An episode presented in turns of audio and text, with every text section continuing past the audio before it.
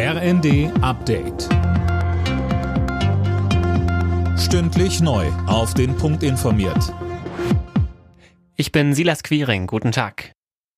Wegen Korruption will die EU-Kommission Ungarn die Mittel kürzen. Siebeneinhalb Milliarden Euro sollen einbehalten werden, schlägt die Kommission vor. Alena Tribold. EU-Haushaltskommissar Johannes Hahn sagte, das Geld aus dem Haushalt der EU ist in Ungarn nicht genug vor Missbrauch geschützt. Über die Kürzung entscheiden müssen aber letztendlich die EU-Mitgliedstaaten.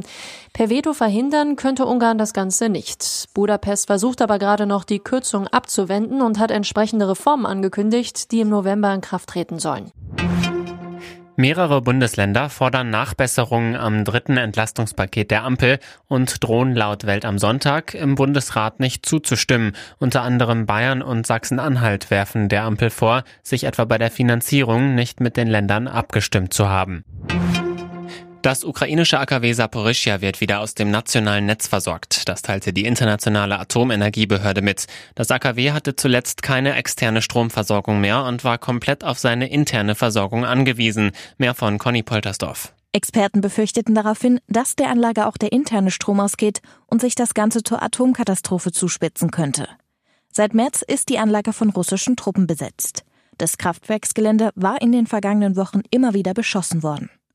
Anfang September war ein Team der IAER zur Untersuchung zum AKW gereist. Mitglieder des Teams blieben seitdem dauerhaft vor Ort. In der Fußball-Bundesliga stehen heute drei Partien an. Union Berlin empfängt den VfL Wolfsburg, der erste FC Köln ist zu Gast beim VfL Bochum und am Abend schließen dann die TSG Hoffenheim und der SC Freiburg den Spieltag ab. Alle Nachrichten auf rnd.de